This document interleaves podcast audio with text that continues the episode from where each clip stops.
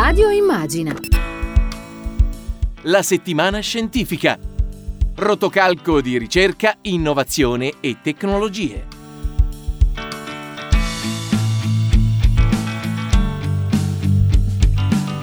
Bentrovati a questa nuova puntata della settimana scientifica Rotocalco Coscienza, Innovazione e Tecnologia. Realizzata e condotta da Giulia Bonelli, Francesco Rea. Se avete qualche curiosità da svelare, scrivete al numero di WhatsApp di Radio Immagina 342 142 6902. Ripeto 342 142 6902. e come di consueto iniziamo con la rassegna stampa.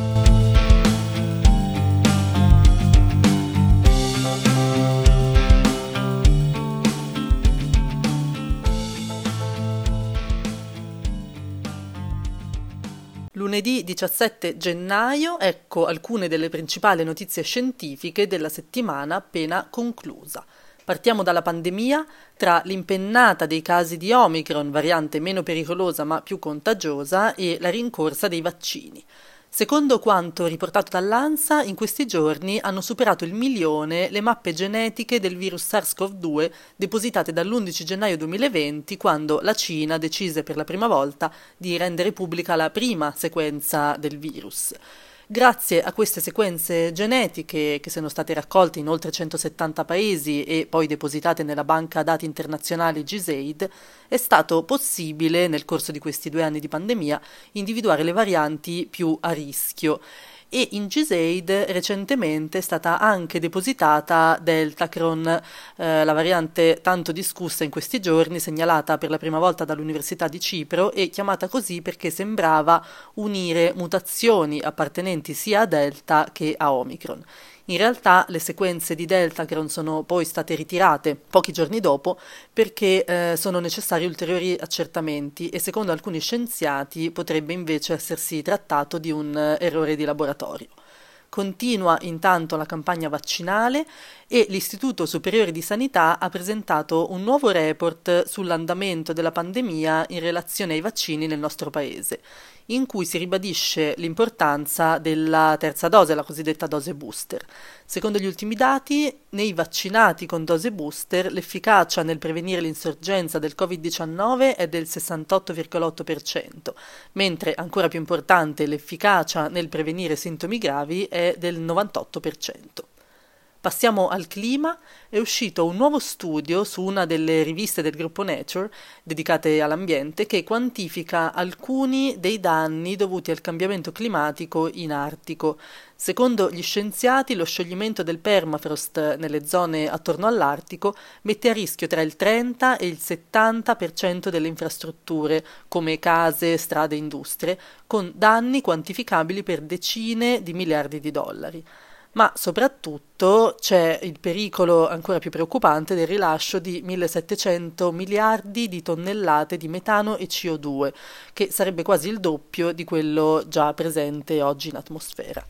Ecco quindi eh, un'ulteriore prova scientifica di quanto sia urgente agire per contrastare i cambiamenti climatici. E dal nostro pianeta andiamo su Marte, dove questa settimana ci sono stati due piccoli imprevisti per due importanti missioni marziane targate NASA. La prima InSight, il lander della NASA è stato costretto a un riposo forzato a causa di una tempesta di sabbia che ha coperto parzialmente i suoi pannelli solari, mentre il secondo piccolo incidente riguarda il rover Perseverance perché il suo braccio robotico è stato eh, anche lui momentaneamente bloccato, questa volta però da alcuni detriti che sono rimasti incastrati durante l'ultimo campionamento del suolo marziano. L'agenzia statunitense ovviamente tiene sotto stretto controllo entrambe le missioni in modo da riprendere con la tabella di marcia marziana il prima possibile. Chiudiamo la rassegna stampa eh, scientifica con un tema di cui si sente sempre più parlare, che è quello dei bitcoin. Il Kazakistan, lo sappiamo, è stata una delle prime nazioni al mondo per l'estrazione dei bitcoin, ma adesso la recente crisi kazaka sta avendo pesanti conseguenze anche sui miner di criptovalute. Tanto che molti esperti eh, stanno un po' più in generale mettendo in discussione l'intero sistema bitcoin.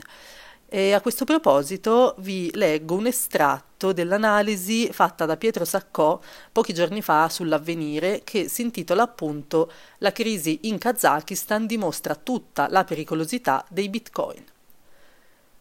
Le cronache di questi ultimi anni, scrive Pietro Saccò, raccontano che i paesi in cui i minatori di criptovalute portano i computer si stanno molto rapidamente stancando della loro presenza. La Cina li ha cacciati, anche se pare che in molti continuino a lavorare in clandestinità. L'Iran ha sospeso le loro attività per quattro mesi. Il Kosovo li ha messi al bando e nei giorni scorsi ha sequestrato decine di computer che continuavano illegalmente a cercare bitcoin. In Scandinavia, dove l'energia costa molto meno rispetto alla media dell'Unione Europea, la Svezia non vuole il mining e ha proposto di vietarlo in tutta l'Unione Europea. La Norvegia, che dell'Unione non fa parte, ha appoggiato l'idea svedese, mentre l'Islanda ha deciso di non accettare più richieste per avviare attività di ricerca di criptovalute. Le ragioni per vietare l'attività di mining sono sempre le stesse e appaiono difficilmente contestabili. Quello che fanno non serve a nessuno se non a loro e crea solo problemi. La ricerca degli ultimi 2 milioni di bitcoin ancora da estrarre dalla blockchain sui 21 milioni del limite tecnico del sistema, è un'attività ad altissimo consumo energetico.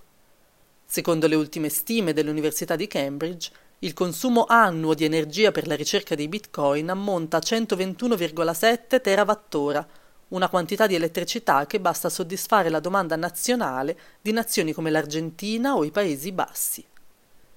In una fase storica in cui ogni governo si è dato obiettivi di risparmio energetico per azzerare le emissioni e frenare il riscaldamento climatico, non ha senso dedicare una simile quantità di elettricità all'estrazione di criptovalute.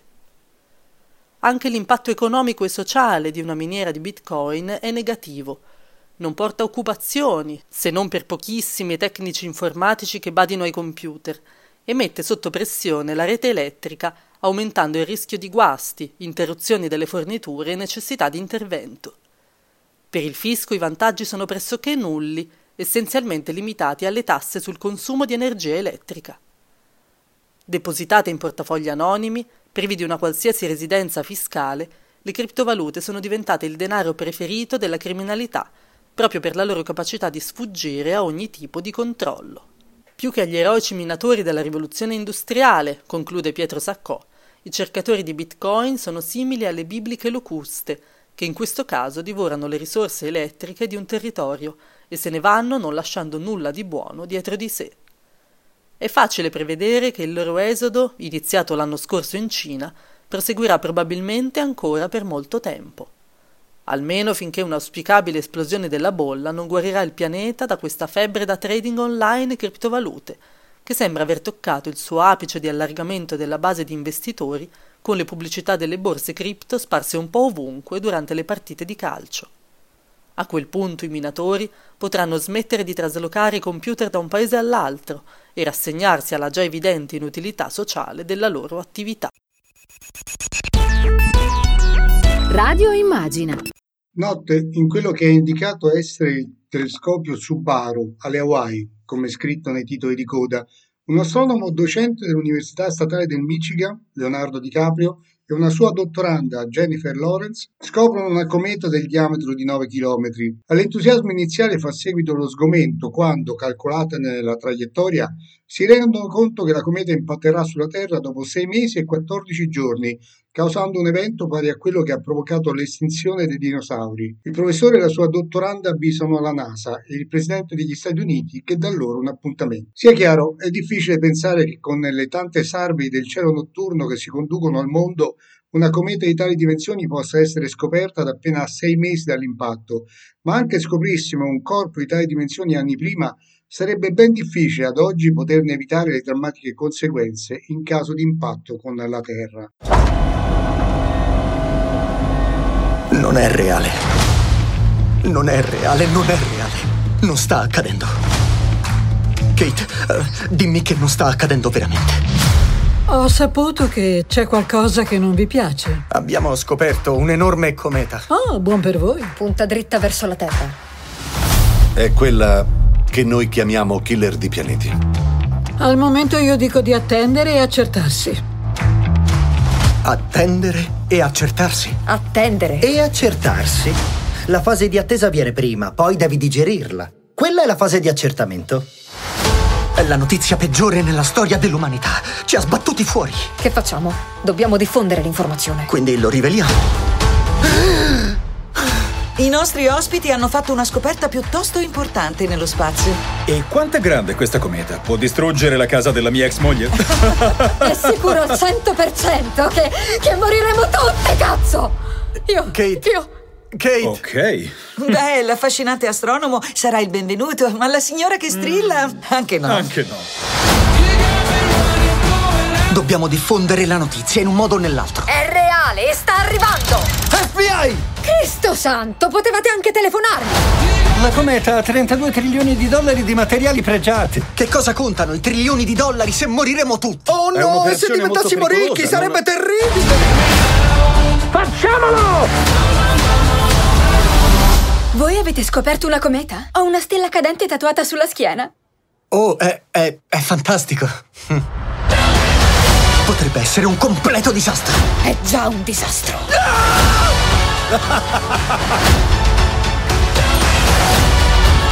Sei quella che ha detto in tv moriremo tutti? No. Yo, bro! Guarda che cazzo c'è! Quello che avete appena ascoltato era il trailer di Don't Look Up. Se raccontassi ancora della trama, non farei altro che scippare a chi non l'ha ancora visto il divertimento amaro, ripensandoci, che produce la visione di questo film prodotto da Netflix, una satira ficcante sul sistema politico americano e del suo sistema dell'informazione, con particolare riferimento al periodo e alle modalità della presidenza Trump.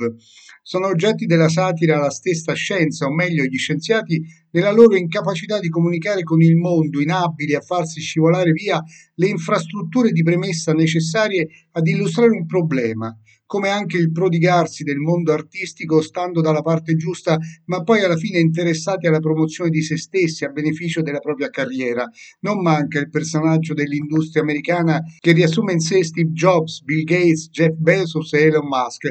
Guai a chiamarlo imprenditore, lui e i suoi algoritmi sono il futuro, l'evoluzione, non la mera volontà di fare denaro quando poi sarà questa scelta invece a imporsi proprio in base ai suoi fidati algoritmi. Il presidente degli Stati Uniti, interpretato da Mary Streep, è la versione femminile di Donald Trump. L'emergenza della fine del mondo diventa tale solo quando, cavalcandola, può distogliere l'interesse dell'opinione pubblica e dei media dalla nomina a giudice della Corte Costituzionale di un suo amante cowboy privo di titoli di studio. L'informazione televisiva o giornalistica è più attenta al modo di comunicare che al messaggio stesso, finendo per arrendersi alle statistiche sui like, prescindendo da quello che è evidente per tutto il film. Il mondo sta per morire, o meglio i suoi abitanti. Un modo di fare del mondo dell'intrattenimento interpretato da Kate Blanchett e Tyler Perry che affascina, fatto di cultura dell'estetica e della ricchezza, che corrompe alla vanità anche chi fino a quel momento non sapeva cosa fosse. E poi ci sono i negazionisti, Michael Chiklis e Robert Joy, Già, i negazionisti, coloro che negano l'evidenza, che non guardano in alto perché non c'è niente da vedere, alcuni talmente convinti della propria miope visione della realtà che non si arrendono a nessuna macroscopica evidenza, anche in punto di morte. Ed ecco qui la trovata brillante degli autori. Sostituendo all'arrivo della cometa la pandemia o il cambiamento climatico, ci si trova di fronte alla stessa realtà, meno dipendente dalla tempistica determinata da una possibile morte immediata del genere umano data dall'impatto di un corpo celeste di grandi dimensioni, ma non meno letale, sebbene più lenta, e che comunque si imporrebbe, si imporrà all'umanità se quest'ultima restasse inerte di fronte alla possibile tragedia. Un film da non perdere, fa ridere e fa pensare, qualche passaggio sopra le righe inevitabili, una pellicola statunitense con un messaggio finale non immediato ma importante. Si può sempre cambiare il proprio destino. Certo, venendo alla parte scientifica, chi si occupa di monitoraggio di oggetti cosmici e possibili impatti non può non notare subito che dal punto di vista tecnico le cose non andrebbero affatto così. Oggi esistono reti telescopiche che pattugliano ogni notte il cielo per individuare i cosiddetti NIO, Near Earth Object, asteroidi e comete potenzialmente a rischio di collisione con il nostro pianeta. È un processo altamente automatizzato e anche se a dire l'ultima parola sono gli occhi esperti degli astronomi, una cometa così grande difficilmente sarebbe stata scoperta in maniera casuale. Ma ammettiamo anche che sia sfuggita alle maglie sempre più strette della difesa planetaria.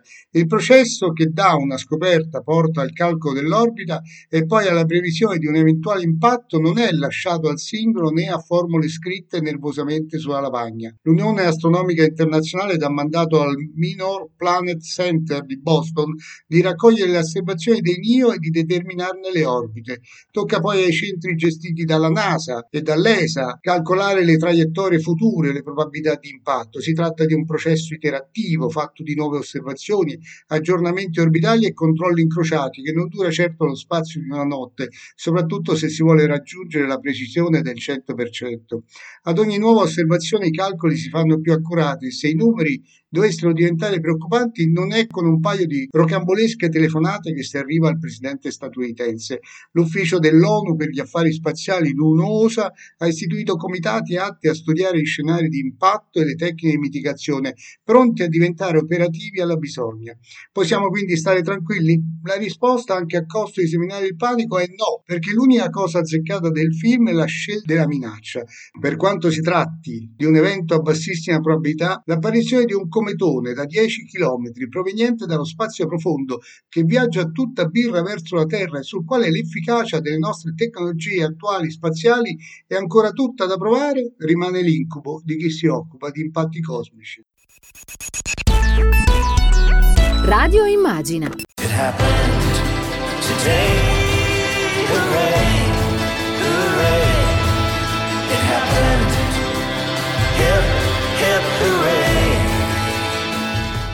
Accadde in settimana, l'appuntamento settimanale con gli anniversari della scienza.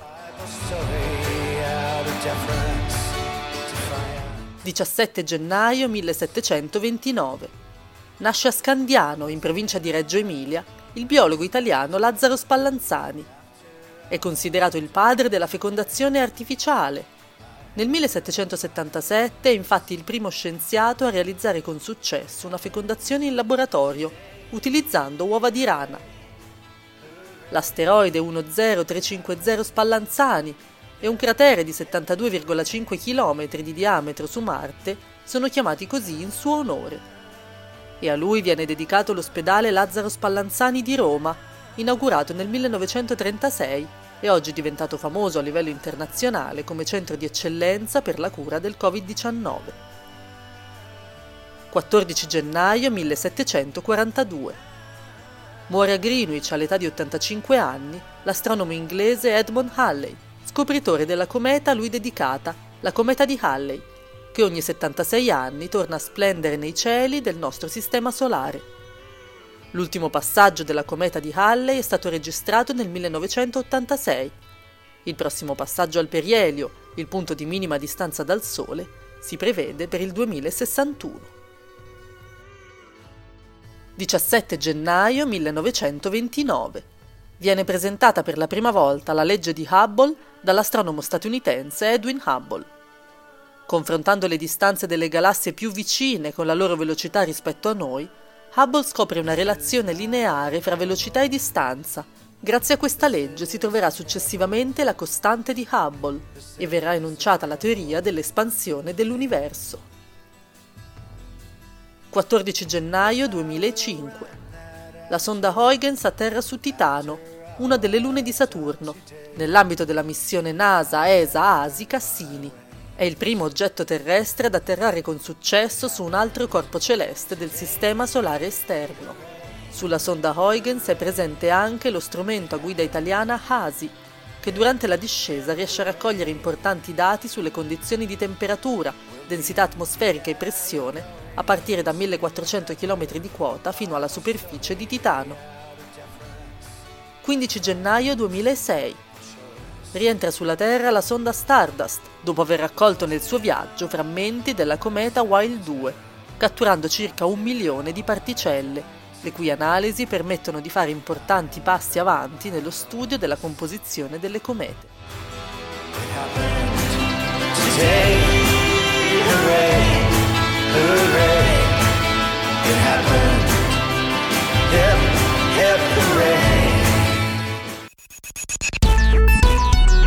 Radio Immagina.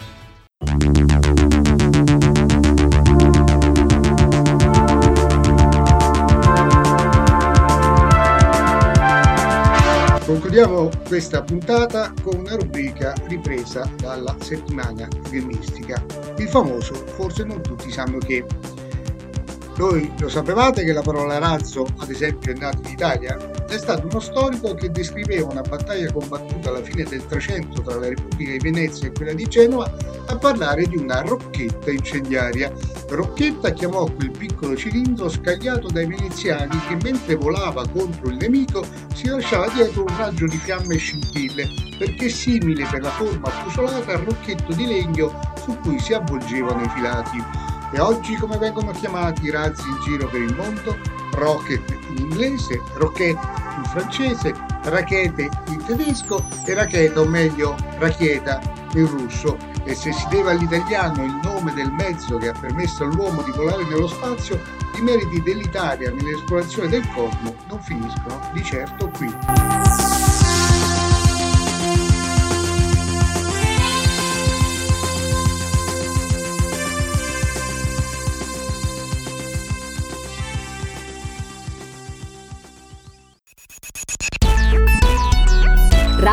Immagina. La settimana scientifica. Rotocalco di ricerca, innovazione e tecnologie.